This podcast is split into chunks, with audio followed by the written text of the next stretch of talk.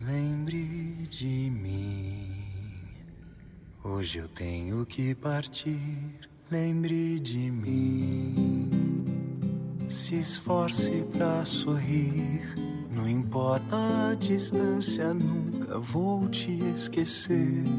Cantando a nossa música, o amor só vai crescer. Lembre de mim. Mesmo se o tempo passar, lembre de mim. Se um violão você escutar, ele com seu triste canto te acompanhará. E até que eu possa te abraçar,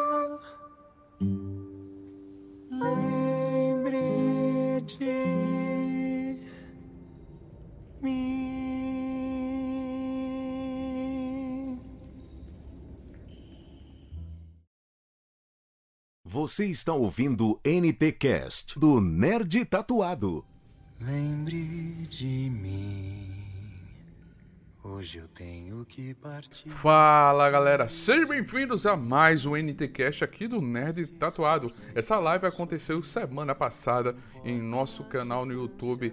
Toda semana nós temos grandes convidados no YouTube, você pode participar, batendo um papo incrível com a gente no chat, na live, em todas as nossas redes sociais. É só você seguir a gente, Nerd Tatuado, no Instagram, no Facebook e também se inscrever no nosso canal. É importante você se inscrever no nosso canal, porque esses podcasts estão vindo lá de uma live que a gente faz toda semana às 8 horas. Esse é o mesmo horário, mas os dias às vezes mudam. Mas não se preocupe que em janeiro de 2021 teremos um dia fixo para você participar das nossas lives. Mas se você puder ajudar a gente, nós criamos o PicPay, onde você pode contribuir com qualquer valor, a partir de 3 reais um valor mensal. Você faz a sua assinatura e contribui para o nosso canal trazer mais conteúdos, trazer mais convidados, trazer mais projetos, trazer vídeos para o canal, trazer lives, trazer gameplays e fazer com que o Nerd Tatuado tenha conteúdo toda semana e diário no nosso site. Não se esqueça, é picpay.me barra nerd tatuado. Lá você pode ajudar com qualquer valor, se tornando um assinante. Assine já e contribua pra gente trazer mais conteúdos para vocês e nos ajude a criar mais conteúdos. Valeu, galera, né? Chega de delongas e vamos para o nosso bate-papo com Michele Giudice e Leandro Luna. Valeu!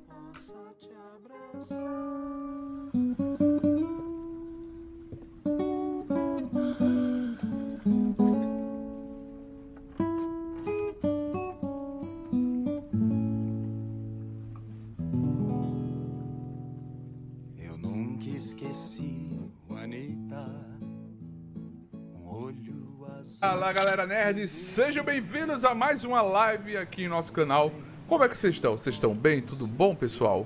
Como é que tá a pandemia, essa quarentena que não é quarentena mais, vai e volta? É uma coisa de louco, né?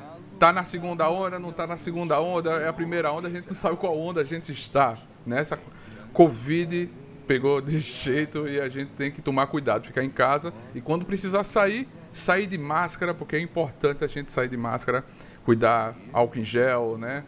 Hoje estamos aqui com esses dois grandes dubladores. Leandro Luna, seja bem-vindo, muito obrigado. Valeu, obrigado. Prazerzão estar aqui com vocês. E a Michele Giudice. Seja bem-vinda, Michele. Muito obrigada pelo convite, gente. Vai ser um papo muito legal. E Zé Renato, mais uma vez, meu amigo, aqui numa mais uma live aqui no nosso canal, bem bacana, né, Renato? Boa noite. Exa- exatamente, Faustino. Boa noite, boa noite, Leandro, Michele, mais uma vez, o pessoal que está chegando aí. Mandem perguntas, comentem, compartilhem, dê seu like, se inscreva no canal e vamos que vamos, vai ser top de linha. É isso aí. Sempre, toda vez que a gente faz uma live aqui, a gente faz uma breve história. O Renato prepara um- uma linda história de cada convidado. Eu vou ler a do Leandro e ele. ele lê- Olha, É, é uma história, ele faz um resumão bacana. Eu adoro os resumos do Renato. A pauta que ele faz é cuidadosamente bem pesquisado. Até tem coisa que até Que legal! Legal. Olha, olha a propaganda enganosa. né? Cuidado, hein? Cuidado com o que vai soltar aí. É. Pois é. Verdade, vai lá. Leandro Luna é ator, dublador, cantor e produtor. Já realizou diversos trabalhos na- no teatro, na TV e cinema. Um artista completo dos inesquecíveis musi- musicais. Estrelou o Brasil, o premiado musical da Broadway, Meu Amigo Charlie Brown, dirigindo, dirigido e coreografado por Alonso Barros, pelo qual recebeu Prêmio Bibi Ferreira de Melhor Ator em 2016. Sua paixão é os palcos, mas a arte da dublagem tem gerado também uma bela trajetória a ele. Com a animação da Disney Pixar, Viva a Vida é uma Festa, na voz do Hector, essa voz maravilhosa do Hector. Só de lembrar dá vontade de dançar, né? E de chorar. que não é de chorar, né? É, eu Meu, adoro. meu caso é. Mas é bom. Emoção boa. O retorno de Mary Poppins na voz do Michael Banks, o protagonista da série. E ele é o protagonista da série Eu, Elvis e Bolt na Cartoon Network e entre vários outros projetos que ele vai nos contar aqui nessa live. Isso. E agora, Michelle Giudice é atriz, cantora e dubladora. Iniciou sua carreira ainda criança na televisão no Bom Dia e Companhia, como assistente de palco da apresentadora Jaqueline Petkovic. Fez participações em programas humorísticos e até em novelas. Super querida nas redes sociais, Michelle é um dos nomes de destaque na dublagem da sua geração, principalmente entregando sua voz doce e marcante para personagens icônicos como a Anne da série Anne Conway, como é mais conhecido no Brasil, a Sansa de Game of Thrones, a voz oficial no Brasil da atriz Dove Cameron, da Disney, da celebridade Kelly Jane, a famosa, no caso lá da família Kardashian lá, né? Da Micaela na série How to Get Away with Mother, e a Fei Fei a Caminho da Lua e muito mais. Hoje os dois vão conversar com a gente sobre a valorização da dublagem brasileira e, é claro, também as suas brilhantes carreiras. Olha aí. Delícia. Nossa, delícia. gente, arrasou mesmo. Arrasou mesmo. Eu disse aí, Valeu, valeu. eu disse aí que não era propaganda enganosa. O cara, o cara... Né?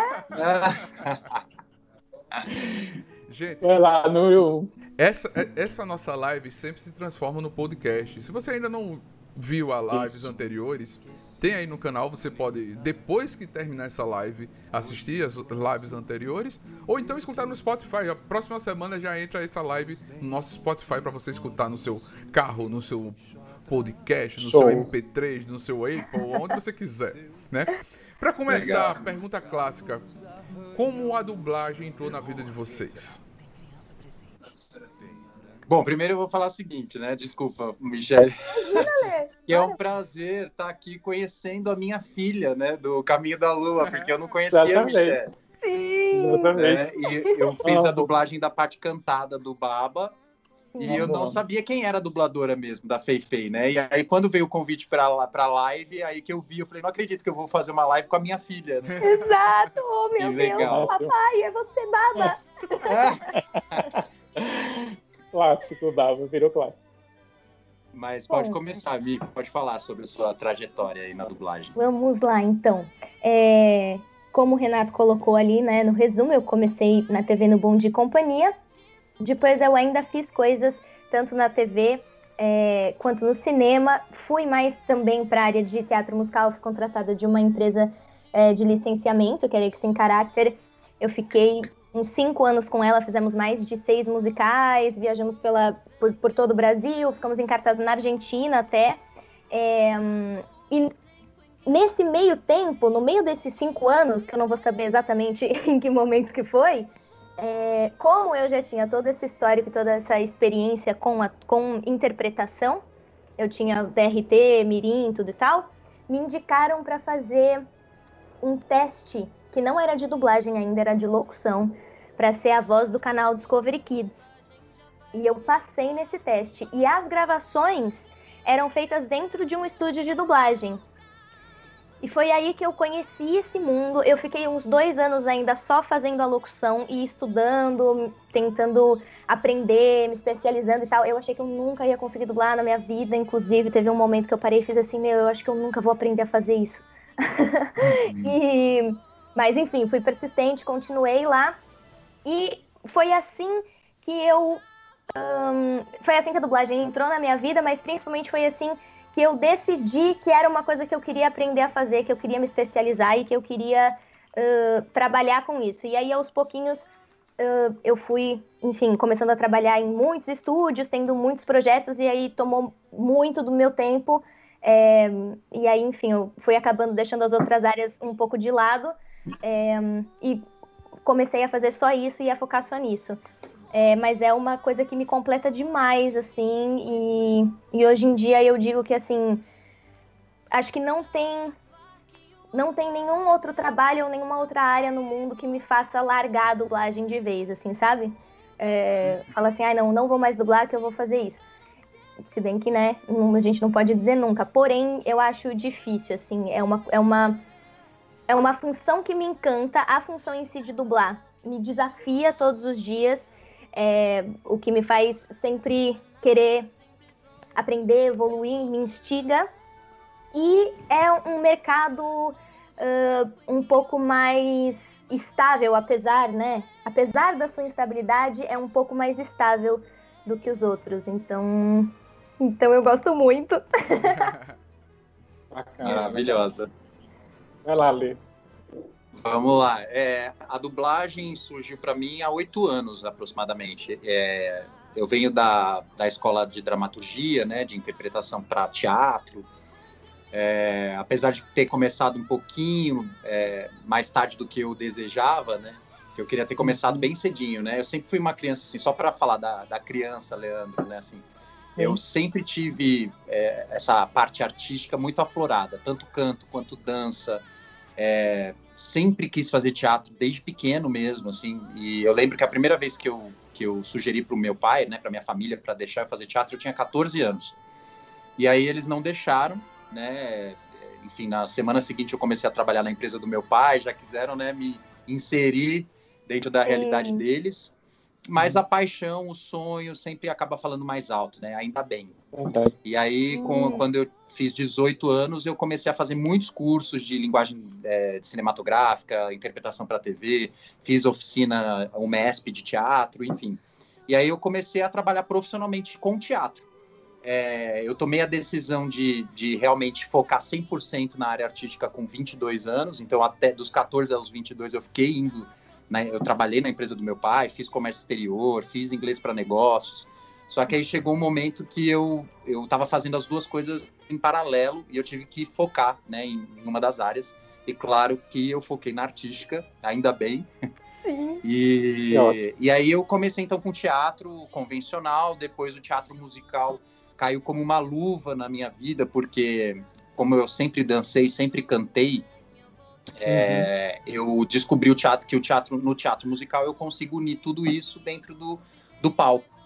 E, e aquilo me encantou. Eu falei, nossa, quando eu assisti o primeiro musical, que foi Breezy, aqui em São Paulo, é, que caiu a minha ficha, apesar de ser um Disney maníaco, né? A, o, o, musical, né? O cinema musical estava muito presente na minha vida desde pequeno e na vida de todos nós, né? Uhum. Mas nunca tinha caído minha ficha de que eu poderia fazer isso no palco, né? O juntar o canto, a dança e a interpretação.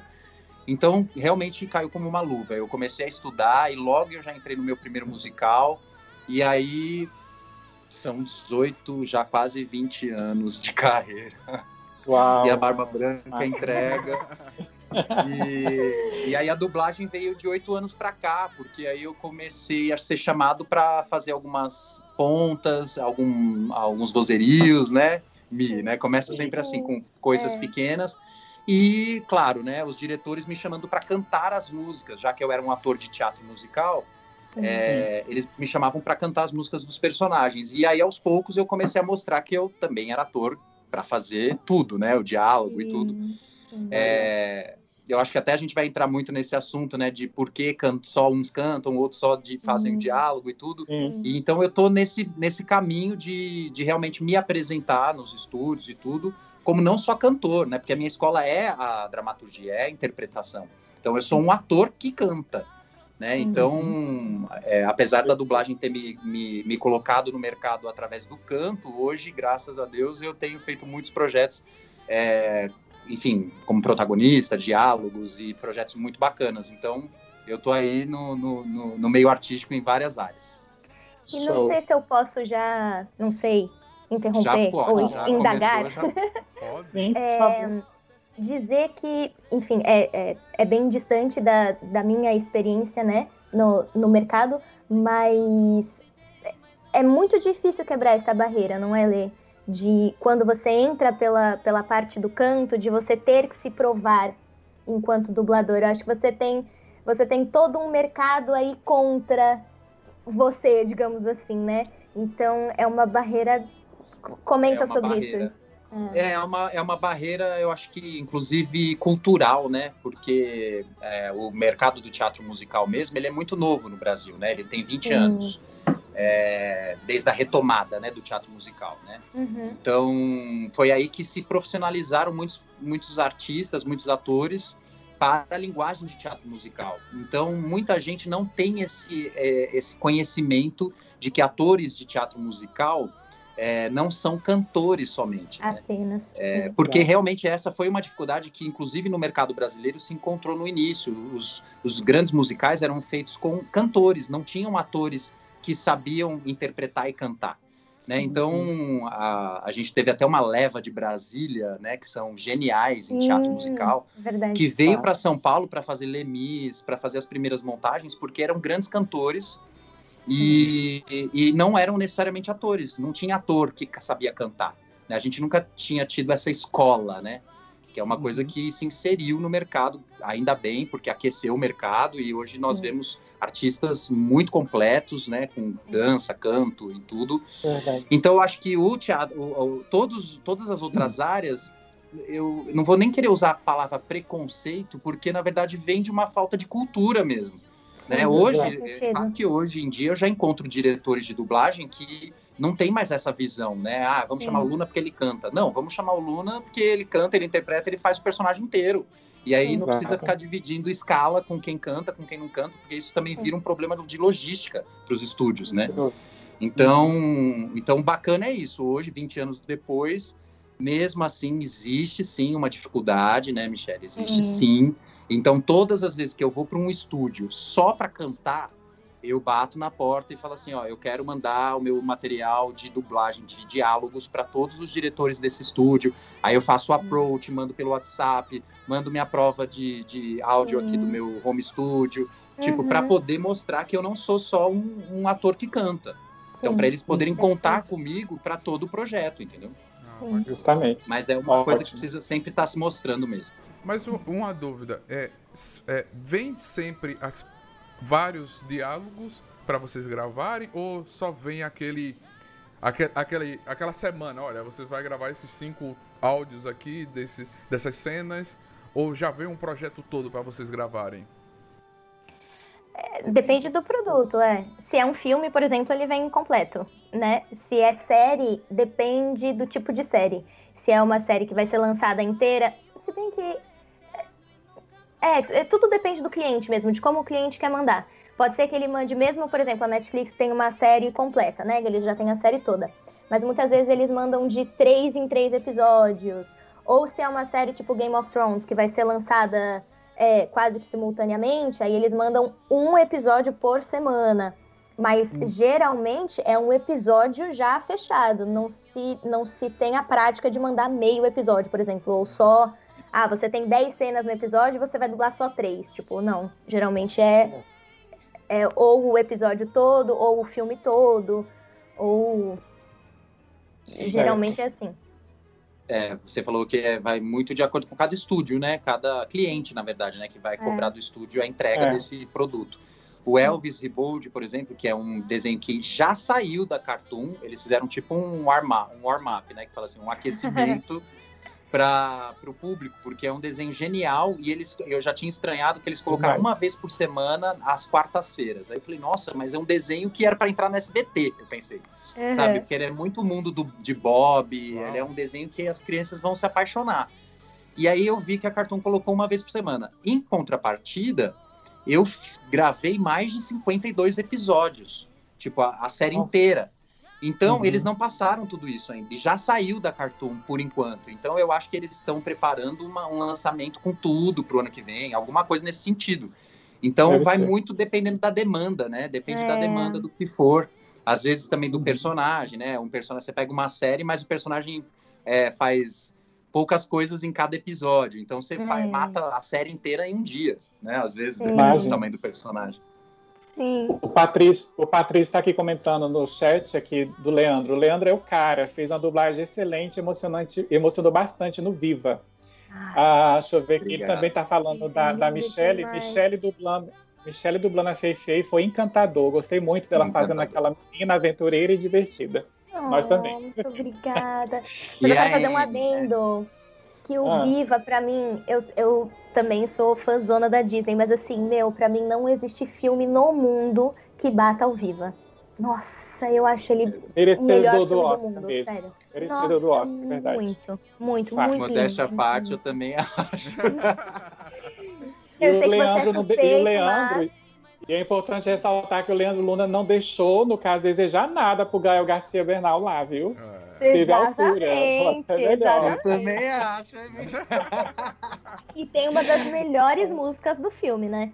Ele que lute, é verdade, foi verdade. E você Agora, sabe, mas- vou- Ah, desculpa, né? o Primeiro, você falou do Viva, eu vou falar que eu sou viciado pela Anne, with, é, Annie, né?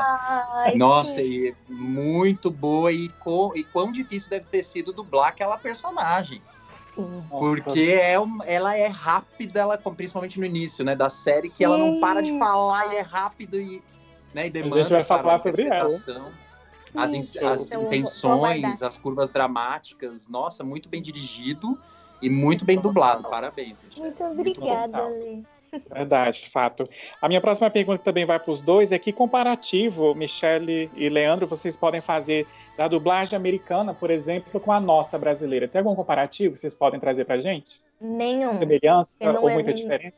Não, não é, não- é meio que não existe é, dublagem norte-americana. O que eles fazem é voz original, que é completamente diferente do que o que a gente faz. A voz original, né, é quando é, não, não que não exista, tá? Eles também Sim, dublam entendi. algumas coisas, Aham. mas como eles são, é, enfim, tem aquela cultura extremamente patriota e American Dream e tudo mais, é, o deles geralmente é o voz original, que é a gente tem aqui no Brasil também, mas é outro mercado, que é quando o produto vai ser produzido aqui. Então, geralmente os atores criam os diálogos todos, criam o áudio todo, é, muito mais próximo até do teatro, da TV, porque geralmente a gente grava todo mundo junto mesmo, é, batendo texto real, então é, é, fica muito mais é, é um trabalho de criação real, de criar o personagem. E aí depois os animadores animam em cima da voz dos atores, que Incrível. é o que eles têm lá. Entendi. É, no Certo. caso do, do Elvis, até, né, você comentando sobre essas exceções, né, o Elvis é um produto, é um desenho espanhol, né, é um, é um, best, é um livro, na verdade, é um best-seller da Espanha, esse personagem e tudo, e aí um estúdio transformou isso em cartoon, e na Espanha, é, ele foi, o Elvis foi dublado por uma menina, Olha! E nos Estados Unidos ele também foi dublado por uma menina. Nossa, A- duas mulheres legal! fizeram voz de, de menino, né, da criança. E aqui a dificuldade era encontrar um ator, porque aí eu acho isso legal também. É... Não que seja errado, não existe errado nem certo, né? Na verdade, são escolhas, mas eu acho muito bacana que aqui no Brasil eles tiveram uma preocupação de escolherem um, a- um- um menino, né? Um ator É. que fizesse a Bacana. voz desse menino. Porque era Sim. nítido, dava pra ver que era uma menina, mesmo com uma mega personalidade na voz e tudo, e Sim, excelentes sim. dubladoras, mas em alguns momentos você falava, nossa, mas é menina ou é menino, sabe? Aham. Porque é difícil fazer isso, né? Sim, é, é difícil. Então, aí eles fizeram testes, foi pelo WhatsApp, foi bem no início da pandemia, para Uhum. para encontrarem uma voz que com, batesse com, essa, com esse personagem, que é um menino totalmente hiperativo, é uma voz que tem drive, que é difícil de fazer, é, porque ele é rock and roll, é um menino que gosta de rock, então ele tem isso também na voz natural dele. Então, aí eu fiquei super feliz aí, depois de ter passado, óbvio, né, de Uhum. fazer, mas de ver que as, du as dublagens de voz original, né, quer dizer, a voz original e a dublagem americana eram de mulheres. Caraca, Uhum. legal. Achei isso muito interessante para ver como que tem, não existe regra, né? As coisas É. vão Não. se A encaixando. gente já É, a gente já teve aqui, por exemplo, a Angélica Santos no canal, né? Ela teve em agosto aqui com a gente. E o maior, maior, exemplo no caso disso é ela com relação ao Cebolinha, né? Sim. Assim, ela faz a voz assim, genial do Cebolinha. E é um, um, garoto, e ela falou assim que o Cebolinha mudou muito com o passar do tempo. Hoje ele é mais justamente imperativo, ele é mais moleque, ele é mais assim, ele fala de um jeito mais malandro, aquela coisa toda. E ela Sim. teve que se adaptar em relação a isso, né? E ela, claro, uma mulher fazendo a voz de um menino. É muito interessante, é curioso. Muito legal. É, eu acho que é essa que é, essa é a brincadeira da, da nossa profissão, né, Michele? Tipo, você. É, é, isso que faz a gente se apaixonar pela dublagem não é só entrar no estúdio, né? E não é só trabalhar com desenho, séries, mas é poder usar a nossa voz de diversas formas e, e formas infinitas. Não, não, não é infinito, né? Porque a gente tem nossa partitura. Mas pra gente pode ser, né? Aquela coisa de brincar, encontrar tons, e intenções que mudam da, a nossa voz natural e dão personalidade ao desenho, ao filme, enfim. Isso que é bacana. É, e, e, uma coisa que eu sempre a gente fala aqui, não é porque está com vocês aqui, é, a gente tem que valorizar a dublagem brasileira, assistir dublado, porque os profissionais que nós temos são incríveis. São profissionais maravilhosos, como vocês dois, e milhares que tem aí ao Brasil hum. afora. Porque são, é um cuidado, é uma arte. Vocês todos têm que ter DRT, artista, tem que estudar, tem que fazer. É toda é, é, como se fosse uma atuação, mas só tá colocando a voz. Vocês têm que mostrar o sentimento, você tem que real, refletir o que está sendo passado, né? É, é, não é fácil. E também uma coisa que eu acho mais difícil também, porque assim, é você manter a, a, a, o mesmo tom, a mesma tonalidade, a mesma voz é muito difícil. Eu acho que é algo. Eu tentei fazer uma brincadeira aqui no canal dublando uma coisa. É. E, é, e, é, muito difícil. Tem hora que a dublagem está assim, um áudio de um jeito, uma voz de outro, personagem de outro. Imagine que é bem complicado mesmo. Vocês estão. Trabalho é. minucioso. E falar até, fazer um parêntese sobre isso que você está falando, sobre as dificuldades, né? Fora a parte técnica, né, de você manter um registro, né, um tom, uma tonalidade e tal, eu acho que é também, é, e Michele me completa, mas eu acho que, por exemplo, é, a interpretação é tão fundamental, porque essa questão de ser ator profissional, de ter escola, é, realmente é importante, porque o, a gente não faz imitação, é impossível você imitar. Né? Não estou falando o tom da voz, eu estou falando a interpretação, porque a nossa referência é sempre em outro idioma. E é, os idiomas têm formas diferentes do português, né? De expressar alguma ideia, enfim, sentimentos. Em inglês, que é o que mais a gente ouve, por exemplo, se a gente for na musicalidade do inglês, a gente não vai conseguir passar verdade nenhuma.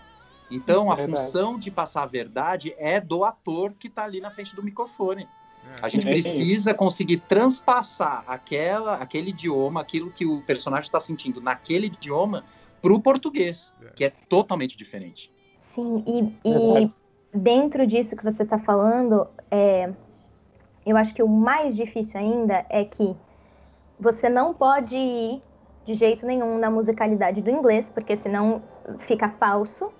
É, porém, na, na, aí é uma opinião mais pessoal. É, não é você que cria o personagem. É, então, como o Lê tá falando, você tem que conseguir passar aquela verdade, ou seja, é a verdade de outro ator, é a interpretação de outro ator. É por isso que você tem que ser um ator tão bom, porque você tem que ser capaz. Tudo bem. Ah, se eu fosse fazer a N, eu ia pegar um texto X, uma cena da N, e eu ia fazer, ia criar do jeito que eu acho que aquela personagem seria. Acontece que isso já tá feito. A Amy Macbeth teve todo um trabalho, com toda uma equipe, é, né? Trabalho árduo de criar aquela personagem. O que eu tenho que fazer é conseguir captar o que, que a Amy quis como resultado para N e trazer isso para o português. Ou seja, é mil vezes mais difícil do que se eu fosse criar e se eu fosse interpretar do jeito que eu acho que deveria ser. É, então, é, as pessoas não, de fato, não entendem isso. Sempre quando alguém vem me perguntar, ai, qual é a sua dica para quem você quer começar? Se torne um bom ator. Estude para ser um bom ator, porque isso, oh. ser um bom ator, é o que vai te diferenciar é, de ser um dublador medíocre e de ser um bom dublador. Todos os grandes oh. mestres que, que as pessoas admiram são excelentes atores, antes de serem bons dubladores. É isso. Fato, verdade. Bravo. A Thay Silva, aplausos. A Thay Silva está aqui comentando no chat.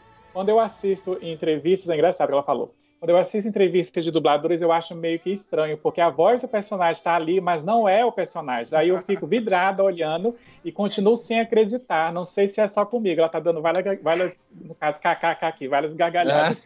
Tem gente que escreve É assim mesmo.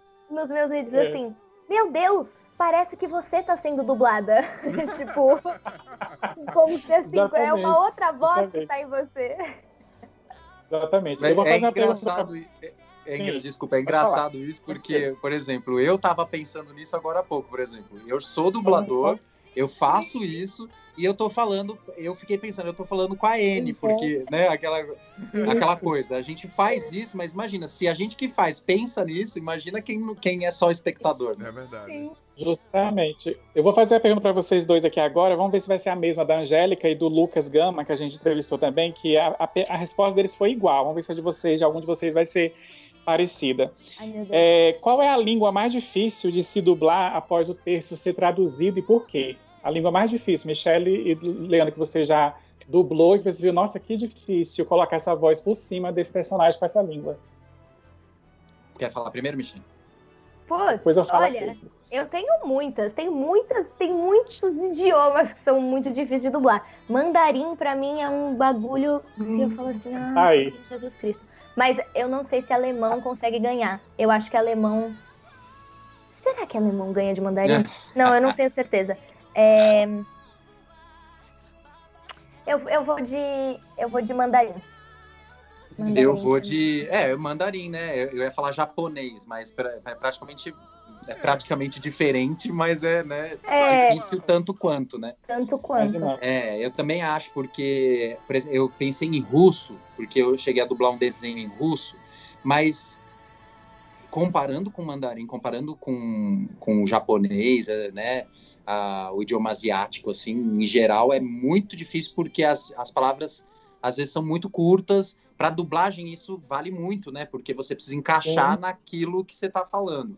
E às Sim. vezes o cara faz um, um- faz um ai, ai, ai, só um- É. alguma coisinha e você precisa Sim. falar uma Aham. coisa que faz toda a diferença no, no, no- no desenho, né? Então, realmente, mandarim, japonês, enfim, É. esses são ma- mais difíceis, sim.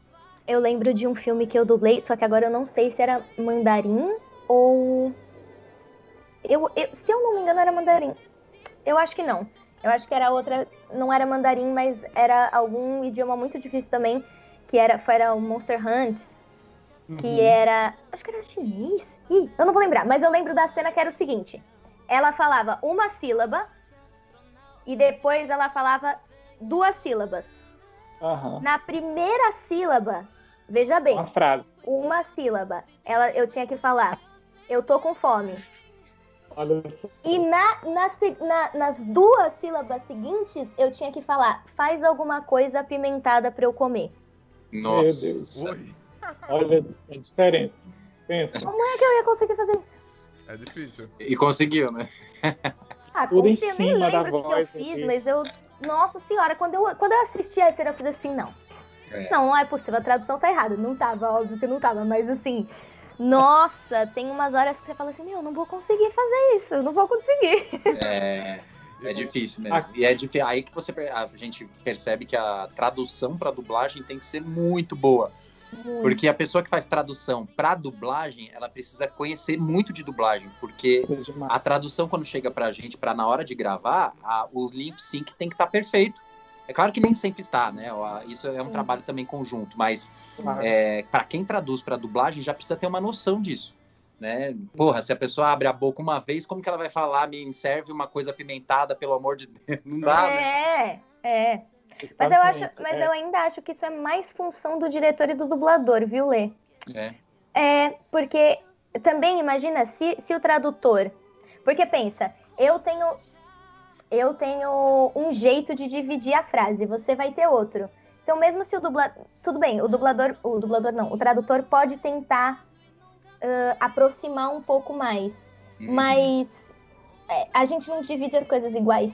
A gente não divide a frase igual. Ou às vezes, por exemplo, eu tenho muita mania de abreviar as coisas. Eu não gosto de falar estou, Uhum. para, eu abrevio tudo. é, o tradutor não sabe disso, né? Porque ele nem sabe quem é que vai dublar. Então não tem Sim. como ele adivinhar isso. Então é bom que o tradutor tenha uma noção, né, pra dar uma ajudazinha pra gente ali, a gente É. agradece, tudo bom? Mas na hora de Boa. dividir mesmo, de acrescentar palavra, tirar palavra ou mudar, eu acho É, que tem que ser a né? gente mesmo. É, encaixar tem que ser a gente mesmo. Então, Eu acho que é quase geral, porque, porque aqui no canal já foi mencionado também mandarim, alemão e coreano. No coreano. Falaram de citar coreano também.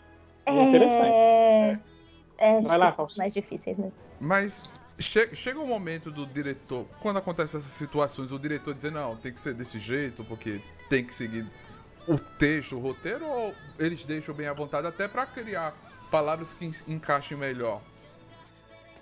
Ah, depende do diretor que você tá É. falando. Você quer falar dos bons diretores ou dos diretores que nem Eita. sabem dublar e estão ali dirigindo sem nem saber dublar? Olha, treta, olha. Porque tem isso, né? Todo mercado tem, não adianta. É, Se a gente vai, né? Enfim, todo mercado tem. Então depende do diretor, com que diretor você tá lidando. É, para mim, a palavra final sempre é do diretor. É por isso que ele tem esse cargo, né? O diretor é a pessoa que vai inspecionar a obra inteira. É, é- inclusive, ele é o único que tem acesso à obra inteira. Então, só ele vai saber dizer se essa palavra faz sentido no conjunto da obra ou não. Sim. Então, a gente. A palavra final é sempre do diretor. É, aí tem vezes que o diretor é, te deixa mais livre ou não. Tem, às vezes tem diretor, dependendo do lugar que você vai, o diretor não, não assistiu o material antes, então nem ele vai saber te dizer. Uhum. Então daí, É. daí depende. Eu penso mais, assim, eu sempre penso é, que a dublagem, né, assim, enfim, qualquer linguagem artística já está falando diretamente com artistas, né? Então, o artista, ele tem que ter o mínimo de liberdade, né? Por o favor. mínimo. E tem bons diretores, né? Falando dos bons diretores, eles sabem disso. Então, eles deixam a gente sempre muito à vontade para poder contribuir para o projeto. Inclusive, eles, eles sempre fazem é, assim um resumo do que, que é a obra, né? Do que, que a gente vai dublar ou do episódio, enfim, para a gente poder contribuir. Tipo, ó, é um, de repente é uma drag queen, sabe? Às vezes o, você vai dublar uma drag, que nem eu fiz essa semana. e é, é, é uma série bacana, vai estrear na Netflix, tudo. Aí eles me chamaram e aí é, a própria diretora, no caso, falou assim: Luna, sugere se você conhecer, sabe, algum, algumas palavras do, do Pajubá para colocar para ficar mais, sabe, aproximar do Sim. público. E é isso que é legal, né? Porque na hora você já passando, você já, ó, aqui dá para colocar Mona, aqui dá para Sim. colocar, sabe? Coisas que vão Uhum. aproximar mais mesmo do nosso público e que nem sempre é a forma que se comunica lá fora num outro país, entendeu? Sim, Então a gente tem nossas expressões, nossas, é, nossas piadas, sim. né? Nossas Exatamente. mensagens subliminares, né? Sim. Então, E bons diretores sabem fazer isso, né? nossa, com Tipo- certeza. E quando não dá certo, é, eles, Sim. não, vamos ficar com isso que tá aqui na tradução mesmo e bola para frente, entendeu? E é isso, mas é importante ter, eu acho que é o mais prazeroso pra gente é trabalhar com diretores que permitem a gente a- ajudar, né, de alguma forma. Sim. Tem uma pergunta aqui no caso de uma seguidora nossa: qual foi o pior erro de dublagem em português que vocês já viram e por que não gostaram? Não- E se não precisa nem falar qual é o filme nem a série, risos. Ela colocou as carinhas de risos. Tem algum que vocês lembram? Algum erro grotesco em português que vocês tiveram que modificar na hora, colocar algo por cima? Ah, eu tenho um erro meu mesmo, inclusive. Mas, Conta, agora conta. Agora que eu quero saber. mas Joga na olha, roda. Eu Mas se o tentei, diretor tá? aprovou, a culpa não é só sua. Exatamente, porque eu tentei. o- que aconteceu foi o seguinte: é, era uma cena que a minha personagem e o namorado dela estavam se pegando no teatro da escola. Eles Uhum. estavam tendo muitos problemas na vida, assim. Eles estavam se pegando no teatro da escola e aí o menino afastou ela e falou: No, no, we can do it. E aí ela falou: Why not? E aí ele falou: What about the drama? Ele falou: What about the drama? E quanto. No literal seria e quanto ao drama, né? E ela falou: No, there's no drama anymore. E aí ele falou: No, I'm talking about the drama class. Então eu estou falando no literal é, eu estou falando da aula de drama, mas não é isso que quer dizer. O que quer dizer é eu estou falando da aula de teatro, que Uhum. acontece no teatro. Aí eu passei, eu passei a cena e na tradução estava escrito isso, aula de drama. Ou eu nem sei se tava, não estava escrito aula de drama, estava escrito drama da aula. Eu lembrei que foi pior, Nossa. sabe Nossa, assim, bem piorou. Bem Google Tradutor, bem Google Tradutor. Tava escrito drama da aula. Aí eu passei a cena toda, corrigi tudo, porque eu já tinha visto que estava errado, corrigi. Falei, pode gravar. Gravei corrigido. E aí eu não lembro se, se por conta de alguma coisa eu coloquei aula de drama mesmo, ou se eu consegui mudar para teatro. Eu não lembro o que, que eu fiz, mas eu lembro que eu adaptei. Aí o diretor me vira e fala assim: Ah, não, Mi, é, o outro dublador que tá contracenando com você já gravou. Então pode falar o que tá escrito no roteiro mesmo. Ai, Aí eu Deus, fiz, então, mas o que tá escrito no roteiro tá errado. Foi justamente por isso que eu adaptei. Não dá pra Uhum. você corrigir com ele. Ah, não, então faz uma opção. Imagina, né? Era É. óbvio que ele ia deixar errado. E aí tá lá na Netflix, quem conseguir achar, pode achar, tá lá. Tá lá o drama, o drama da aula. Aí é complicado, né? Putz. Dá até Antes dó, de né? passar. Da... Ah, imagina. Nossa, Antes de toda passar passo nessa cena, eu faço assim, ai, que dor no coração. Passa rápido na cena pra não. Corre. Antes de passar para outra pergunta aqui do chat, eu vou fazer uma outra nossa aqui. A gente até chegou a mencionar sobre isso no, início da live, mas para quem não estava, chegou depois. Para quem gosta de assistir somente legendado com a versão original, que critérios vocês dariam para que essas pessoas experimentassem, pelo menos, ver dublado? Assim, que conselho vocês dariam, Michelle e Leandro, para que as pessoas experimentassem, pelo menos uma vez, ver dublado, né, para diferenciar um pouco, Eu no caso, que- esse gosto pessoal? Sim, eu acho que pela experiência mesmo, né? Tirar os preconceitos, eu acho que de tudo, sempre, eu acho que é um ótimo caminho para evoluir, né? Em todos os sentidos. É, bom, se a pessoa já gosta de ver legendado, provavelmente ela sabe o idioma, né? É, ou ela gosta de, de ler, elas têm uma leitura rápida, né? Porque a gente sabe que a dublagem tem uma função social, né? De democratização de acesso, que é o mais importante, não é nem só para quem é preguiçoso e gosta de ouvir em português. Eu acho que a dublagem existe principalmente porque muita gente não sabe o idioma original, né? Eu acho que a base é essa. Agora, quem sabe, eu sempre indico para ouvir a gente. né? Fala, ó, você que fala inglês, gosta de ver legendado, assiste pelo menos uma vez no dublado, porque você vai me ouvir, né? Eu falo assim, Boa. Michelle, quer acrescentar alguma coisa? gente, Era melhor eu não responder essa pergunta. vai, responde. Eu não sei, Meu gente. Deus. Eu sou. Eu sou.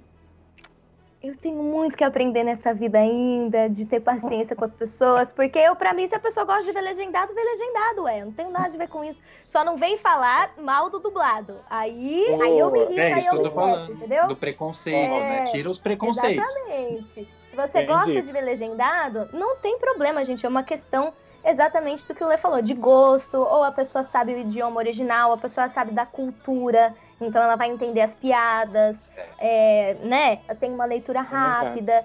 E aí, amigo, tá tudo certo você querer ver legendado. Só não pode daí depois ir na internet e falar, ah, eu assisto legendado porque dublagem é ruim. Aí esse argumento não cabe, Observação. né? Exato, ainda mais hoje em dia que os dubladores Apoiado. são super profissionais, bons atores, né? Exato. A escola Exato. já é outra, né? E, Com e- certeza. e, Michele, você falou uma coisa incrível. Mesmo a pessoa sabendo o, o idioma, tem palavras em inglês que só quem vive lá sabe que é uma piada. saber. Não quer dizer Sim. que você conheça. Ah, a gente estuda É, a realidade a deles. realidade deles. Porque tem piadas internas, né? A forma de falar vira uma piada mais interna pra quem vive lá fora. E Exatamente, dublado- tem referências. Referências, às vezes você cita um cantor, cita um artista, cita uma situação. Imagina o tanto de meme que a gente tem aqui no Brasil. Se a gente faz qualquer coisa e a pessoa vai tentar dublar lá fora, a pessoa É. vai enlouquecer. Sim. Eu acho incrível Demais. as dublagens porque também eles fazem referência aos memes brasileiros, né? Sim. Faz referência ao nosso mundo, não quer dizer que tá no sentido figurado, no pé da letra da tradução do Google, mas ele traz Sim. referência para o nosso mundo. É, é essa a preocupação do dublado. Ele Verdade. chega e Sim. diz, olha, ele te coloca dentro da nossa da nossa realidade. Sim. É, eu vou dar um exemplo. Ah, eu vou dar um exemplo Sim. do Elvis Rebold, porque esse, como eu gravei Ah, vários sim. episódios e tudo, como é importante, é, porque assim, eu já peguei a, a, a dublagem americana, né? A voz original, no caso, era espanhola. Então, do espanhol, que tem uma cultura, já transformou para americana, que não tem nada a ver. Quando chegou no Uhum. Brasil, não tinha graça nenhuma. Tipo, todas as graças do desenho do personagem, muita coisa estava apagada. Tinha coisas que não Nossa. tinha nem por que falar. Você fala, meu, e, e, e, e aí ficava na mão do dublador, do diretor e do técnico, porque olha como é importante um técnico de som antenado.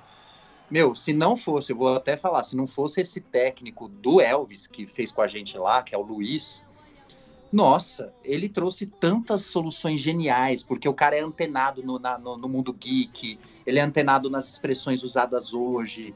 E ele começou a trazer várias coisas que eu falei, meu, ficou super rico. O desenho é para criança do Brasil atual, sabe?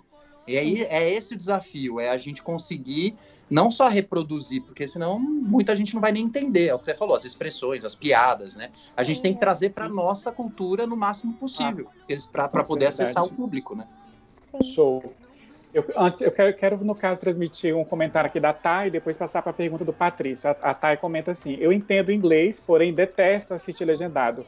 Quando assisti As Branquelas em inglês, saí decepcionada, porque o humor é diferente, aí nem, tá, nem teve graça. Aliás, nem terminei o filme e mudei para o português, disse ela. Aí a pergunta do Patrício é assim para os dois. Eu quero saber qual é a dublagem favorita de cada um e por que essa dublagem marcou a vida deles. Eu já sei a resposta, mas eu vou passar para eles, porque eu já, já vi o Leandro falando, já vi também a Michelle falando, mas, por favor, transmita pra gente aí. Vai me. Não, eu não respondo essa pergunta, imagina, tá doido? Eu não consigo Sério? escolher uma, um- uma É dublagem Mas eu só, acho- não existe. Eu acho que eu sei qual que você tem mais carinho. Se você não responder, eu vou falar por ti. Vai lá, Leandro. Deixa o Leandro falar primeiro. É, Eu que sou é, o fã, eu falou, claro que sempre. É claro que tem, é, tem a gente acaba fazendo muita coisa legal, né? Isso que é bacana, né? Muita coisa boa mesmo, né? Mas eu não posso né, desviar do Viva a Vida é uma Festa. Não tem como. Foi um, é um acontecimento, né? É, é um acontecimento tanto para mim quanto para a própria Disney, né? Uma animação que levou Oscar, levou Oscar de música. Então, assim, é um produto, um- realmente é uma animação diferenciada que marcou e marca a vida de todo mundo que assiste. E aí, de repente, eu tô lá, né? De repente, porque você faz um teste, você não sabe nem o que é. Você sabe, né, Mi? A gente faz teste, a gente é chamado para uma escala, quando vai ver é um teste, a gente nem tá sabendo. E aí, daqui dois meses, fala, lembra daquele teste que você fez, você pegou. Aí você fala, ah, legal, mas você nem sabe o tamanho Hum, da coisa, do que vai virar. hum. E Viva foi uma surpresa, o tempo inteiro virou uma surpresa muito boa. E esse é o meu, meu projeto da vida, né? Por enquanto, por enquanto. Michelle, ainda Ai, tá meu isento? Deus. Continua isento? Não, é assim, ó, eu tenho. É, a que mudou a minha vida foi a minha carreira, especificamente, foi a Dove Cameron, com certeza. É, eu, eu sempre falo que eu dublava de um jeito antes de passar no teste de Live Med, e depois de ter dublado Live Med, é, a minha visão da dublagem mudou completamente. É, tanto porque eu passei a trabalhar com profissionais é, de um nível de qualidade um pouco mais elevado, mais exigentes, é, então me ensinaram demais, quanto pela, pelo capricho e pela qualificação da Dove Cameron em si, né, do, do talento dela. É, só que aí depois veio a ele, Nossa. Isso, E daí? Só que teve a Aí Sansa sim. também de Game of Thrones. É, Com certeza, Game Sim. of Thrones foi o maior produto que eu já dublei na minha vida. Não tem como Nossa. eu ignorar a Sansa, assim, tipo, É, eu lembro que na época eu, eu, eu era fã da série e, e assim, pra mim é a, a maior série da atualidade, querendo ou não, apesar de já ter acabado, mas assim, é a maior série da atualidade. E foi bizarro dublar a Sansa. Toda vez que eu entrava no estúdio, eu falava assim, mano, eu não acredito que eu estou vendo esse tipo de coisa no visor. E que eu vou falar isso aqui, que eu tô lendo esse roteiro. Tipo, não acreditava. Só que a N é de uma. A. N, a N é muito artístico. É muito artístico, muito. É um outro nível de. Assim, né? Game of Thrones é extremamente entretenimento. A Dove Cameron era Disney, que, porra, Disney é a minha vida, sou apaixonada por Disney. Só que a Anne tem esse, esse, essa sensibilidade, esse, esse, essa magia, que é diferente da magia da Disney, mas que é uma, uma pureza. Ai, uma genialidade, eu não sei. Eu, Eu vou penso, botar essas três, tá? é, eu, acho que eu sei até o que você tá querendo falar, porque assim, quando você falou Game of Thrones, eu sou viciado, assisti duas vezes a série inteira. Caraca. É, e, é, mas assim, quando você fala de Anne, apesar de ser Game of Thrones, né, que é maravilhoso, mas a Anne, a história é sobre ela, né? Tipo, né, a Sansa é um dos personagens de uma grande trama. Agora, Anne é você dar voz a uma protagonista que a série é sobre ela. E ela começa, come- tem um, começo, um meio e um fim dessa personagem, um fim, não sei, né? né? Dessa personagem que é muito rico, né? As questões psicológicas, de crescimento, de conhecer a puberdade, aquela coisa toda. Então, eu acho que é isso que faz a grande diferença. Você pegou um personagem riquíssimo, né? Para poder dar a voz, né? E de uma lição de vida. A N, pra mim, se eu tivesse que resumir N pra mim, eu resumiria como lição de vida. A N é assim, quando você quer falar assim, qual que é o jeito certo de viver? Você assiste N e fala assim, é nisso que você tem que se inspirar. É, se tem, se existe um jeito, um, um, né, um jeito próximo de ser o certo de se viver, é o jeito que a, que a N vive, de é, tanto de superação, de resiliência é, e de valorização das coisas. é, de Simples, né? Das com coisas coisas simples. Coisas simples. Então, então fiquei em dúvida, mas eu vou citei essas três, vai. Já tá bom de tá resposta. Tá ótimo, tá ótimo. Eu vou, eu vou passar aqui, Faustino, no caso, para as duas perguntas, no caso, é, que, são, que são coletivas, para a gente passar para as individuais, que já está quase chegando na reta final Isso. da nossa live e não vai dar Ah. tempo, vai ter que ficar várias de fora aqui. Vai ficar várias de fora aqui, mas eu, mas eu tenho que colocar fogo. Ah, é bom, é ótimo. A gente ama também. E porque assim, eu, eu vou começar a colocar fogo no parquinho, que o pessoal gosta, né? Eu lembro, eu me, eu me lembro da a, a Lorena comparata na última live. A expressão dela é colocar fogo no parquinho. Então vamos lá, peguei Tá. essa expressão dela. Vamos lá. Eu quero que vocês respondam rapidamente, assim, de forma resumida, assim, já que a gente está com pouco tempo a passar para as individu- individuais de cada um. É, o que vocês acham de artistas que não são dubladores e às vezes nem atores serem chamados para dublar algumas produções, sejam elas nacionais ou internacionais? Eu Tá. acho uma bosta. E aí? Pronto. Resumi. Foi bem resumido direta, pra amei. você? Adorei. Tirou Amei, as amei. palavras da minha boca. É. Eu vou falar Fechou. diferente, eu acho uma merda. Melhor impossível, amei. Melhor impossível. ver. É bom. Principalmente quando não. Gente, a questão é o ser ator. Ponto final. Você vê o Celton Mello dublando? É do caralho. É. Nem sei se eu posso falar tantas palavras. Pode falar. Ou tem Sim. outros, tem outros atores muito bons que quando são chamados pra dublar, detonam. Tudo bem, às vezes a pessoa não, não vai ter. Não, não podemos chamar a pessoa de dublador porque ela não vai saber exercer a função dublar especificamente, mas o resultado final fica incrível. É. E aí tudo bem, o marketing ganhou e a dublagem, a reputação da dublagem não foi afetada. Exato, você não É. precisou colocar ninguém que não seja ator, não compromete o produto.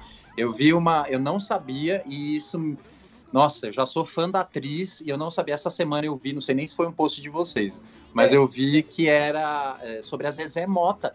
Ela só dublou uma vez, que foi a, a Úrsula da Pequena Sereia. Eu Exato. nunca pensei que a Úrsula da Pequena Sereia era a Zezé Mota. É. De tão é genial que é a dublagem, né? Genial. Genial. Então aí que você É. vê, você pega um ator profissional, ele resolve o problema. Exatamente. Então e a questão dessas- não é Ah, especificamente pode- a pessoa ser famosa ou não, mas sim ser ator ou não. Ator ou não. Ser uma bom profissional, exatamente, bem dito. Agora, no caso sobre representatividade, lembrando da nossa querida Zezé Mota, que vocês citaram, eu queria que na fala da Michelle, se ela pudesse incluir, porque eu li uma entrevista sua, Michelle, acho que foi em julho desse ano, que você falou sobre a questão da Micaela, né, de How to Get Away with Murder, né, que no Brasil é como defender um assassino, que a, acho que a Globo até colocou como lições de um crime também, como quando passou na madrugada deles lá, enfim. É. É aqui a protagonista é a Viola Davis lá. E sobre representatividade no mercado da dublagem, o que pensam a respeito? O que vocês pensam sobre a representatividade? Como tá a realidade? Falta, falta. Não, não, não tem outra, outro jeito de, de falar. Assim, a gente estaria sendo cruel se a gente falasse que é um, um meio uh, democrático. Super, exatamente, super democrático. tipo, não tem como. É, a, a ver por mim mesmo, eu já dublei várias atrizes negras. Teve uma especificamente que eu dublei com dor no coração, porque eu falava assim, meu, se é uma negra dublando, ela ia encher isso com tanta riqueza de cultura que, nossa senhora, é, a própria Micaela também, né? Querendo ou não. Ádia, né? Ádia é... Naomi. Ádia Naomi. É, falta, falta. O, o próprio A Caminho da Lua, que é um filme lindo de morrer, lindo de morrer. É, poxa, é, se a gente tivesse um mercado um pouco mais democrático, como, como o Lê falou, é, dava para ter essa, essa inclusão de cultura também na dublagem, sabe? Mas é uma coisa. Só que isso vem da, infelizmente, da situação do nosso país inteiro, né? Querendo ou não, é uma profissão que não dá acesso, que que as pessoas não têm acesso, não tem como as pessoas terem acesso. Muitas vezes, imagina, se a gente tem dificuldade, você vê aí pela história do Leandro, só conseguiu de fato falar, vou pagar as minhas contas com essa profissão aos 22 anos de idade, imagina para outras pessoas na situação em que está o nosso país conseguirem falar assim, vou viver do teatro, vou viver é, da interpretação ou da música. Já não dá, já é uma coisa difícil de se acontecer. Pra pessoa chegar na dublagem, então, piorou. Então, é, é o tem, reflexo é... da situação do país. Sim, com certeza. E tem que mudar, né? Aquela situação Sim. de é, a gente precisa mesmo ter empatia, não a gente, porque eu acho que a gente tem, né? É, e no máximo que a gente pode, a gente já tem essa consciência, né? Despertar, já despertada para isso. Mas uh, os diretores, né, principalmente os diretores, sempre quando eles escalam, porque isso vai, vem deles, né, escalar um elenco. É, eu já, eu, o Caminho da Lua, você até mencionou, porque eu tinha ouvido, eu tenho uma história rápida, eu sei que a gente está atrasado, mas por exemplo, eu conheci, conheço o Chris Kurtz, que é o autor, é o compositor das músicas do, do coisa. Eu conheço ele porque eu fiz Chaplin o musical e ele uhum. escreveu Chaplin, a história, as músicas, tudo é dele, ele compôs tudo. E, e quando ele começou a postar lá atrás, há uns três anos atrás, que ele já estava desenvolvendo o projeto Caminho da Lua para Netflix, ele começou a fazer uns posts e eu falei, eu quero dublar, hein? Brinquei, né? e aí ele falou, eu acho que vai ser difícil, porque no mundo inteiro está se falando que o elenco vai ser é, asiático. Sim. Tô, era uma parecia que existia essa preocupação da Netflix de contratar dubladores no mundo inteiro que fossem asiáticos. Sim. Eu achei sensacional. No final não aconteceu isso. Então, Sim. tá vendo como as oportunidades estão na mão das pessoas e elas não é. levam à frente. E essa, é, às vezes, uma, uma posição dessa faz toda a diferença para o mercado, que já está viciado, entendeu? De repente, ver uma Netflix colo se co colocando de uma forma mais democrática, as pessoas podem começar a mudar a forma delas pensarem, contratarem, né? Então, eu acho que é, é, importante, assim, assim como fizeram no Rei Leão, né?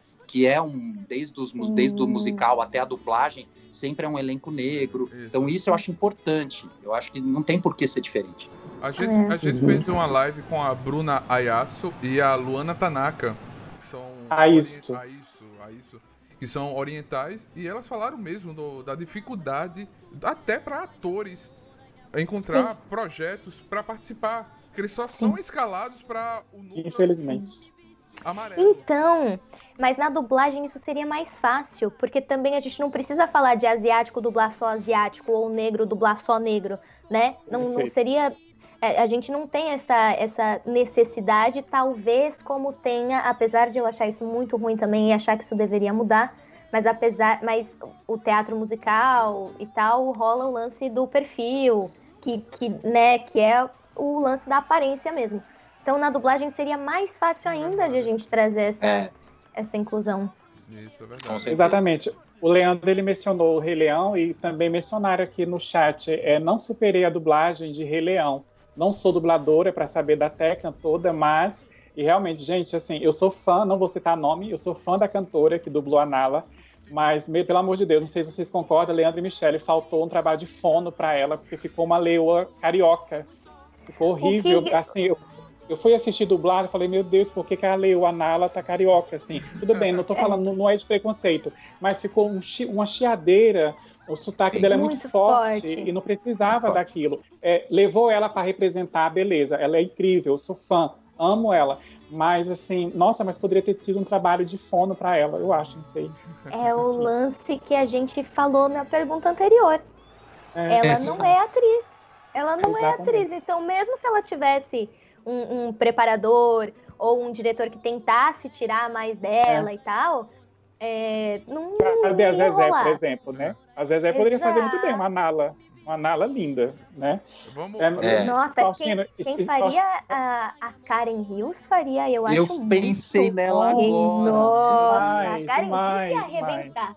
Ia arrebentar. Maravilhosa. Sensacional, é. espetacular. Faustino, passa com uma pergunta. Bem lembrado. A Jennifer. Nossa, Show. Jennifer. Show. Pode crer. É atriz e cantora também, é verdade. Faustino, passa com uma pergunta individual do Leandro, Isso. que eu caço uma da Michelle. Vai Pronto. lá. É, Leandro, compartilha conosco um pouco da sua história de amor com a Disney e o personagem da Viva Viva a Vida é uma Festa veio para suas mãos. Como foi esse convite que rolou? Bom, é, a paixão pela Disney é desde criança mesmo. Acho que ninguém escapa né, é. da Disney. Não tem jeito. É, então eu, eu tenho 34 clássicos Disney em VHS, né, a Barba Branca. Exatamente, né, eu vi ele falando uma live. É, eu, eu sempre fui realmente Disney maníaco, assim, eu sempre amei e, e, desde pequeno eu tinha o hábito, né, com essa questão da, dos dons artísticos e tal, e gostar de dançar, cantar. A dublagem já estava presente. Eu lembro de ficar na frente da televisão, eu sabia a fala de todos os personagens, de todos os filmes, as músicas. E era um falando com o outro e eu ia falando o filme inteiro. Meu pai chegava da, da empresa e falava: Você é louco, você vai ficar louco na frente da TV. Então, para você ver como já estava presente, eu nem sabia que isso for, ia virar uma profissão, né? Uhum. Então, é, dar ouvido às, aos nossos sonhos, né? Às verdades que a gente tem quando criança é muito importante. Muitas respostas estão ali. Então, aí a Disney estava presente o tempo inteiro. É, em tudo, né, tá? Desde revistas que saía Mickey, tudo, tinha tudo. Eu era sonho, meu sonho era ir para Disney. E aí o Hector veio depois de dublar. Eu fiz o jingle do Divertidamente. Calma aí, voltou. Ai, eu fiz o, o jingle também. do Divertidamente com Amanda Costa.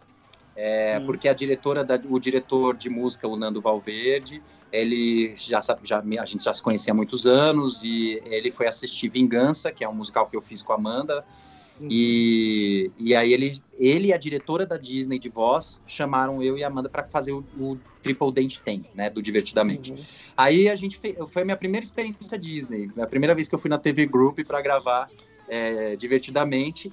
Aí depois disso me chamaram para mais dois testes, que foi para o Moana para fazer o Maui. Uhum. Já dá para ver que a voz não tem nada a ver com a minha.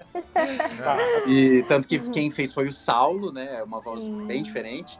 E fiz o teste para o Gaston, né? Que ficou bem próximo, mas quem fez foi o Nando Prado, que depois fez Viva a Vida uma festa comigo.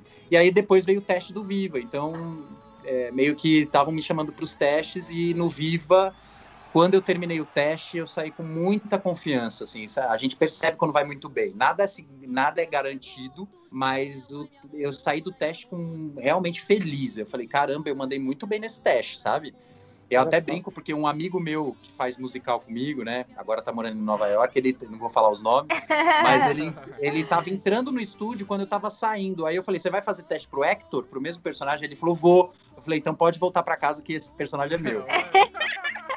Eu brinquei assim, mas eu tinha intimidade, Sim. né? Não, não, é. sou de fazer isso. Eu, aí eu saí de lá. Me ligaram dois meses depois e eu tava ensaiando Amigas Peronomútil. É, no meio do ensaio, né? Assim, eu tava no uhum. break, né? Não tava no meio do ensaio, mas tava num break. E aí o celular ligando, eu vi quem era, que era a diretora da Disney. Aí eu falei, putz, quer ver que eu peguei esse personagem? E aí na hora eu comecei a chorar, já veio aquela emoção. Demora para as fichas caírem, é um protagonista Disney, né? Aí vem aquele filminho na cabeça é. de tudo que a gente é fã da Disney, enfim. Então foi assim que aconteceu. E a minha individual para Michelle, que eu vou escolher, tem a ver com o que ela já mencionou, no caso é, da Sansa de Game of Thrones, Michelle. É, para quem não sabe, gente, a Michelle ela dublou a Sansa nas últimas três temporadas, né? A sexta, a sétima e a oitava. E na oitava, eu acredito que a Michelle vai lembrar de algumas curiosidades que com certeza marcou na cabeça dela que ela viveu, que a HBO fez algumas exigências, né, Michelle? E, na, nos últimos episódios você dublou de uma maneira como nunca você tinha dublado. Eu queria que você dividisse com a gente como é que foi essas exigências aí tão marcantes. Bom, então, como falamos, né, Game of Thrones é com certeza uh, uma das maiores séries da atualidade. É, e a gente dublava quase que simultaneamente mesmo. A gente dublava, tipo assim, cinco dias antes da estreia da série, sabe? Tinha, eu nem sei como eles faziam para mixar tudo, enfim, era trabalho de provavelmente que a pessoa passava a madrugada, assim, sabe? É, e aí, por conta de, né, os vazamentos todos que aconteceram, e por ser uma série tão grandiosa assim, todo mundo quer tanto saber uh, o que, que ia acontecer, é, a gente já desde o começo, desde, desde a sexta temporada, já rolava um negócio de assim, ai, não podia entrar com o celular no estúdio. É, aí depois, nos últimos episódios, o que aconteceu foi que eles tanto tiraram o roteiro de papel, o roteiro ficava num, num, numa tela ao lado da tela da imagem. Então, quem controlava Nossa. o texto era o técnico, era pra gente não, não conseguir ler cenas que não são as nossas. E Caramba. E o pior de tudo, o pesadelo de todo dublador, era que a gente não via imagem nenhuma. É, eles colocavam, eles colocaram a imagem toda em tela preta e a única Eita. coisa que a gente conseguia ver era um círculo ao redor da boca do personagem. Especificamente Cara. ao redor da boca. A gente só via a boca. Olha é... isso, né? Então, assim, às vezes, claro que a gente via a boca mexendo e aí a gente sabia que era o nosso personagem, mas se a boca não tava mexendo, se tava todas as bocas paradas assim, ó, você nem conseguia saber qual boca que era do seu personagem. Tipo, Nossa. porque ficava tudo preto mesmo e era só um círculo em volta da boca. E isso só quando tinha fala, quando tinha reação sem movimento de boca, a gente tinha que adivinhar Nossa. o que, que o personagem tava fazendo, Uau. porque daí a tela ficava toda preta mesmo e a gente não via nada, só ouvia, aí você tinha que, tipo assim, falar assim, mano, eu acho que esse grito foi da Sansa. Então faz o grito da Sansa. Ou se era reação de respiração, você tinha que adivinhar se a, se a pessoa tava. se a, a personagem estava respirando de boca aberta ou de boca fechada. É, é foi. Nossa, eu nunca doido. vi isso, sabia? Eu nunca vi isso, né? só de circular a boca assim. Isso só aconteceu no Game of Thrones e em alguma temporada que eu não vou saber qual que é, do The Walking Dead. Que eu saiba aqui em São Paulo foram as únicas duas produções que utilizaram esse método uh, na dublagem. É. Agora é. eu vou falar sobre esse. É, eu não sei se você dubla em estúdios que usam esse voice kill que chama é, o texto na tela ou só dessa vez? Eu dublei, eu, eu utilizei esse método uma vez dublando não, algumas vezes, mas foi um, só um produto, que foi quando eu dublei Yu-Gi-Oh! Só que eu não vou hum. lembrar agora qual que era a. a porque Yu-Gi-Oh! já teve vários, né? Mas eu não sei, eu é. não, não lembro qual que era. Mas foi o, o Yu-Gi-Oh! que eu dublei, é, tinha esse negócio do, do voice kill. Eu acho muito genial isso. É, é tipo um eu karaokê. Acho... Assim. É, eu, eu não sei você, mas eu prefiro, eu acho muito genial. Eu, eu, quando eu fiz a primeira vez com voice kill, eu na hora pensei, por que, que todos os estúdios já não mudaram para isso, meu? Não precisa é. de folha, você não fica mudando o olhar para lugar nenhum, você já tá com o olhar na tela, o texto passando, você sabe exatamente a hora que o, a pessoa vai abrir a boca, você não precisa nem olhar no time code, você só hum. já vê no tracinho que o texto vai chegando, hum. que nem é karaokê mesmo, o texto é. vai chegando é na hora que precisa começar a falar. Meu, economiza tempo, é mais rápido mesmo, eu acho é. sensacional. Eu acho que rola uma Verdade. resistência porque as, as pessoas usam muito o texto para marcar, né?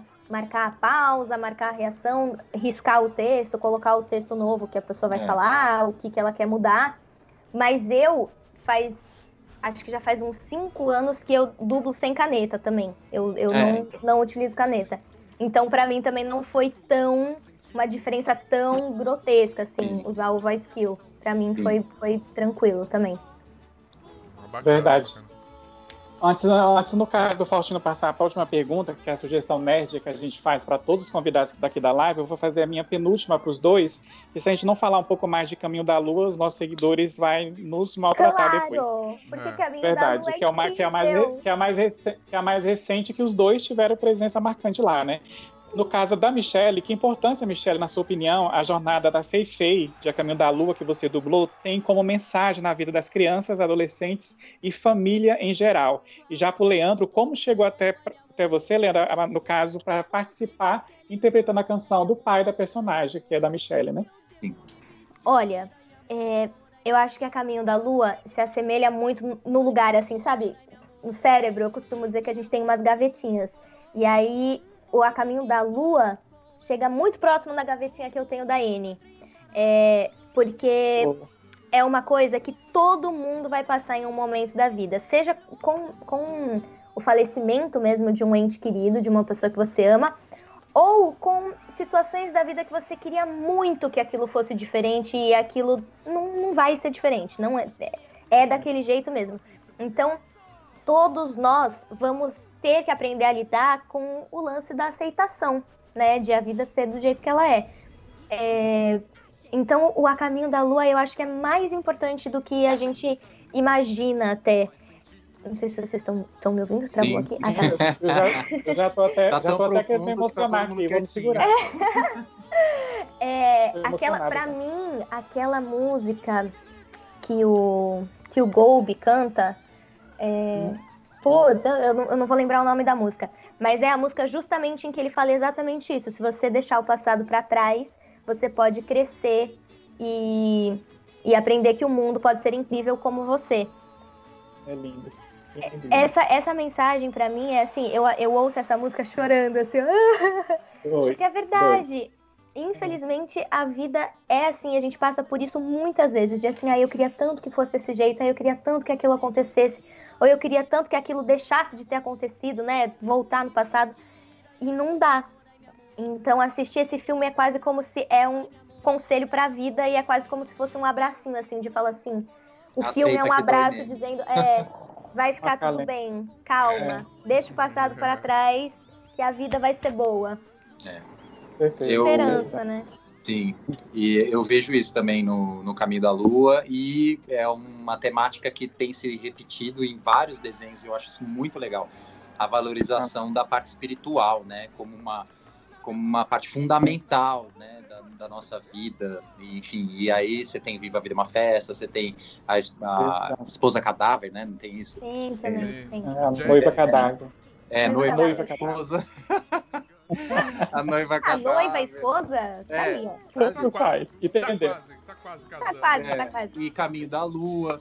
Enfim, então eu acho que é muito. É Soul, que tá vindo agora da Disney também. Então, são temáticas totalmente relacionadas ao, ao mundo espiritual. Eu acho isso muito legal trazer essa, essa, esse conhecimento tão necessário para as crianças, né? Para elas já. Que, eu, desculpa, mas eu, eu fiquei falar. sabendo que precisaria talvez até dar uma pesquisada, mas me contaram que é, a, a mulher que escreveu a história desse filme era uma mãe de uma, uma filha pequena que descobriu que tinha câncer e ela escreveu a história do filme para ajudar a filha a superar quando ela falecesse. E ela ah. faleceu em 2018. É, Nossa! Arrepiei então, aqui já. Pra é. você ver que, de fato, assim, é a vida. A vida é assim, vai acontecer em algum momento. Sim, então, e mostrar como a arte está relacionada a, esse, a essa e quebra de paradigmas. Pode ajudar, enfim, né? exato, exato, exato. Que bonito. E aí, e para mim, Caminho da Lua apesar de toda a sinergia de conhecer o autor e tudo, ele mesmo já há três anos atrás já tinha falado: eu acho que eu não tenho poder nenhum sobre isso, porque né, minha vontade já era sair com papel garantido, né? Mas daí três anos depois, eu tô falando três porque foi mais ou menos isso mesmo, porque a gente sabe como leva tempo para desenvolver um filme, né? Ainda mais primeira produção da Netflix, aquela coisa toda. E aí, três anos depois, a, a, TV Group me marca escala, né? Isso que eu acho também, eu acho muito legal. Quando a gente vai dublar, a gente nunca sabe o que é. Isso eu acho é. sensacional. Né? Porque você é. deixa para surpresa na hora e, é. e, isso é legal. E aí eu cheguei no estúdio e aí a Cidália, né, que é a diretora musical do, do, do Caminho da Lua, falou: Ah, você veio cantar Caminho da Lua, olha que o personagem. Aí eu comecei a assistir, ver a logo. Na hora que eu vi a logo, eu falei, gente, será que esse desenho é do Chris Kurtz, né? Que é Caraca. lá de trás. E aí, beleza, eu fiz a, a escala lá, dublei as músicas do personagem, né? Do, do, do pai, do Baba. E depois, saindo do estúdio, eu mandei um áudio no Facebook do Chris Kurtz. Eu falei, Chris, é, é Over the Moon, é o desenho que você tá envolvido, que você já tá divulgando há mó tempo e tal. Ele é. Eu falei, você não vai acreditar, eu acabei de dublar o Baba, né? A, a música do Baba. Aí foi essa festa, né? Da, da, da questão da sinergia que tá aí, né? Eu acabo, acredito muito nisso, né? Eu acabei atraindo uma coisa que já tava no universo, né?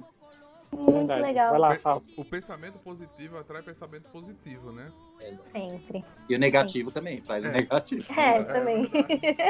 Então vamos pensar Ué. mais positivamente, pessoal. É. Vamos, É. pelo amor de Deus. Gente, a gente tá chegando já ao final da nossa live. Ah, é uma pena. Ah. Esse papo Ah, tão gostoso. Foi mesmo. Papo tão gostoso, tão, tão divertido. Gra- amigos conversando sobre assuntos que gostamos. Isso é bacana. sim, Muito bom. Muito legal. Muito bom. Então, o papo flui, né? A gente sempre faz uma pergunta para os nossos convidados para ele indicar uma série, um livro e um filme. E se vocês gostarem de jogar videogame, um jogo que vocês estão jogando. Sugira, indiquem pra nós, por favor. Ah, gente, eu vou ser bem original. Eu vou indicar N com E, série, o livro N com E. Eba! Mentira, não é N com S, é N de Green Gables. E. Calma, o que, que é? Um filme? Um filme. É A Caminho da Lua. ah, E um jogo, um jogo eu vou indicar Avengers, que eu não tenho nada a ver, eu não fiz a voz de nenhuma personagem, tá? Não fiz a voz da protagonista, não é por conta disso que eu tô indicando. O livro? O livro é o da, é o Da da Anne. N. Ah, é, N é de Green. Gables. A N tem, Verdade. tem uma coleção de livros, a N. Tem um monte. enquanto o Leandro, vai- enquanto o Leandro vai pensando ali na biblioteca dele, na galeria dele, que eu sei que tem, tô perguntando Fala- A gente-. Eu acho que a gente podia indicar um musical também, hein? É. com certeza. É. Tem um, tem Falando- um bootleg aí. Michelle, aproveitando falando em N, você acredita que a série pode voltar um dia, mesmo depois daquela mobilização que os fãs fizeram de abaixo assinada na web, na internet? O que, que você acha? Eu acho que a gente sempre tem que ter esperança. A gente acabou de falar que pensamento positivo atrai É. pensamento positivo. Eu Corrente. acho difícil, eu acho difícil pela situação, né, pela, pelo lance da emissora lá do Canadá e tal, eu acho difícil eles liberarem os direitos para Netflix fazer. E acho quase impossível eles quererem retomar. Eu acho que o único jeito seria se eles liberassem os direitos para Netflix seguir a série dali em diante, né? É, Verdade. Mas isso pode acontecer também. Eu não acho, não acho impossível, não.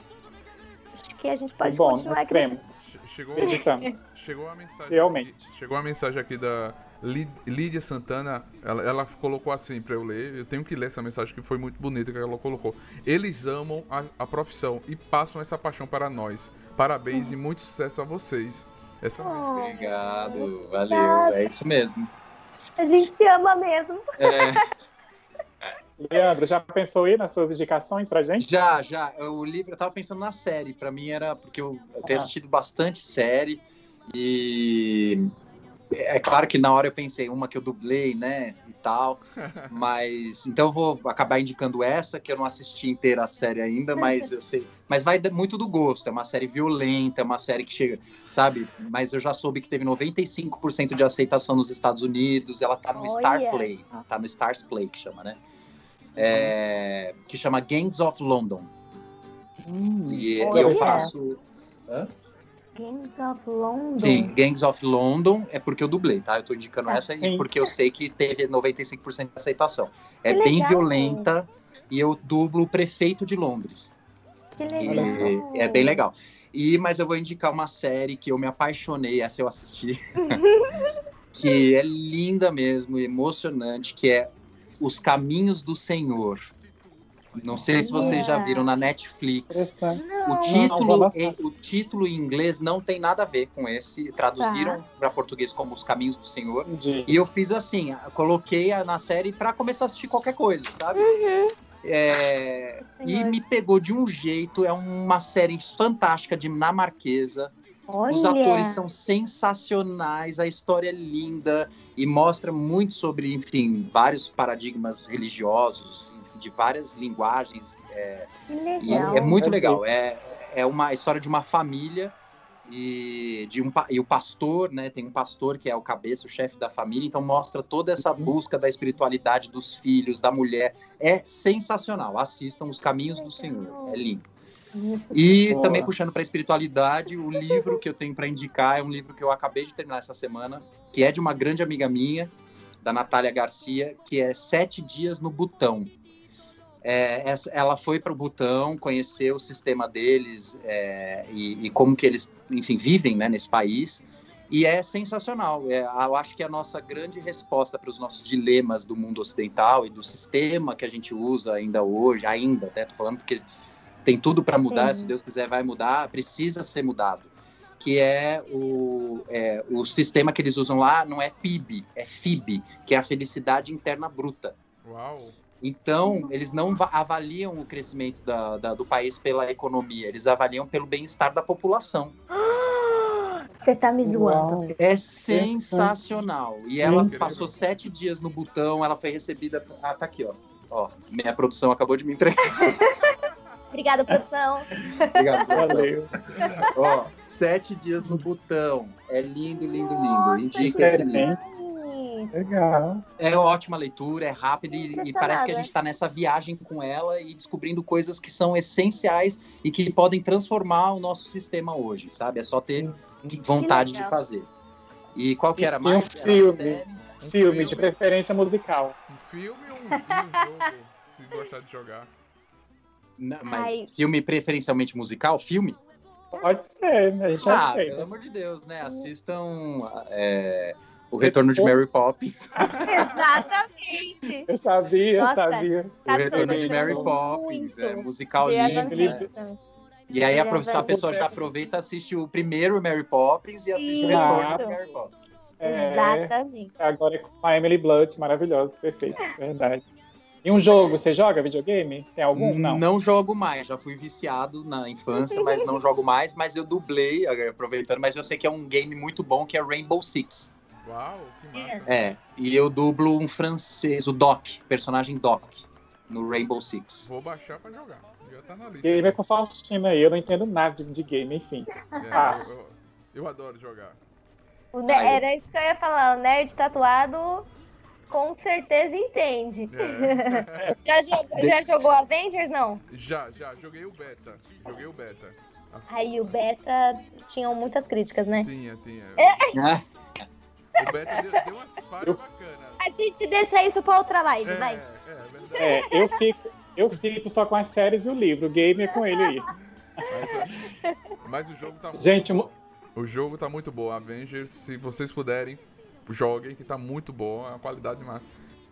Tem umas criticazinhas ali e outra colar, mas nem tudo é faz perfeito. parte, né? acontece. Gente depois, depois conta do Rainbow Six. Dá uma olhada depois você É fala. isso. Vou baixar Faz já. o- Já vou abrir a minha Steam terminando a live aqui e botar pra baixar já.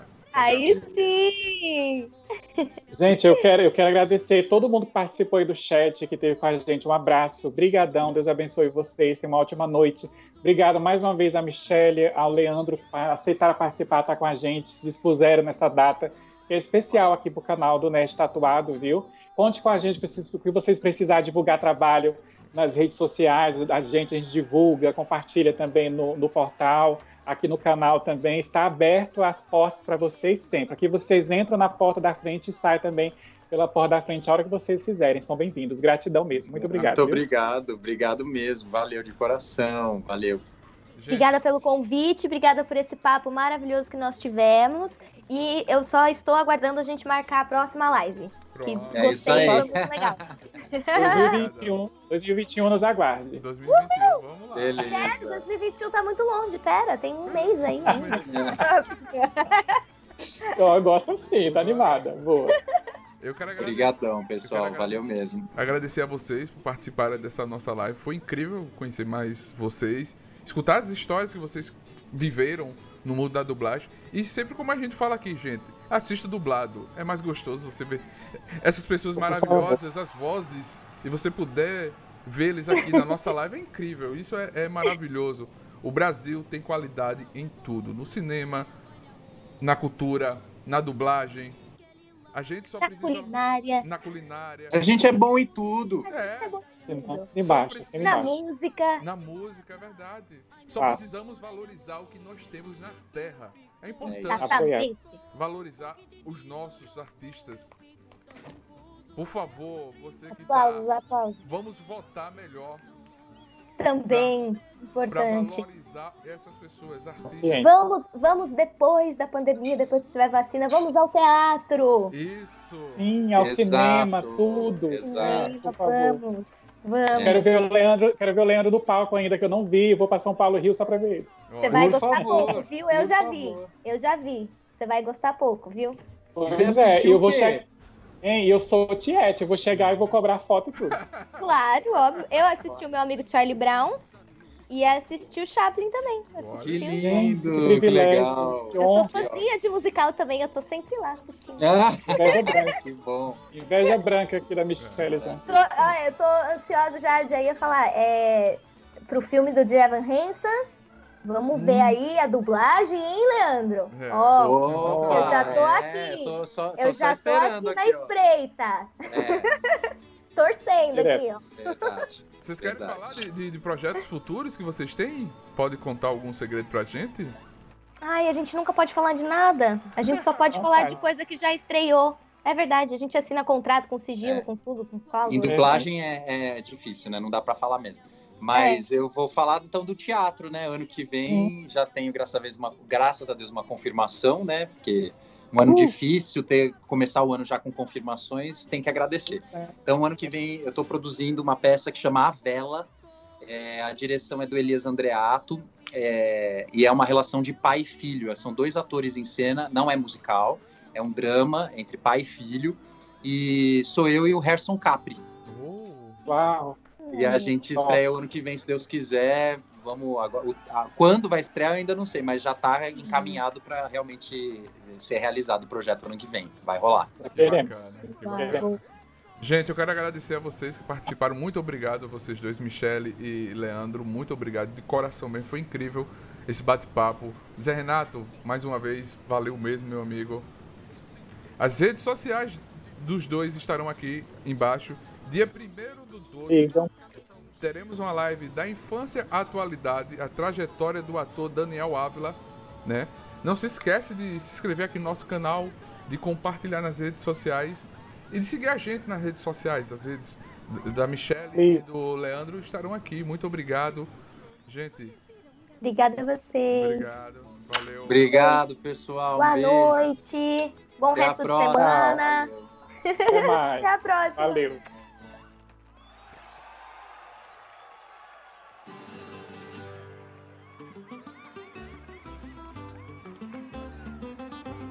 Qual é cor do céu? Ai, meu amor, ai, meu amor. Você diz que é lilás, ai, meu amor, ai, meu amor. Diz que eu devo me vestir, ai, meu amor, ai, meu amor. Com a frente para trás, ai, meu amor, ai, meu amor. E eu fico um pouco louco, um pouquitito louco. Eu fico tão confuso, eu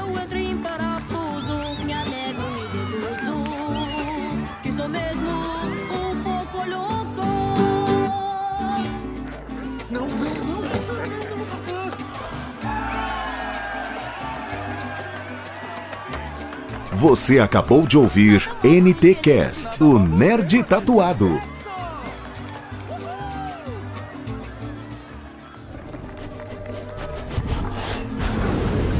Está aqui, achei. Tô louco e não me engano. E me sinto um pouco insano. Se tudo faz sentido. De nada mais duvido. E na cabeça um giro. Somos só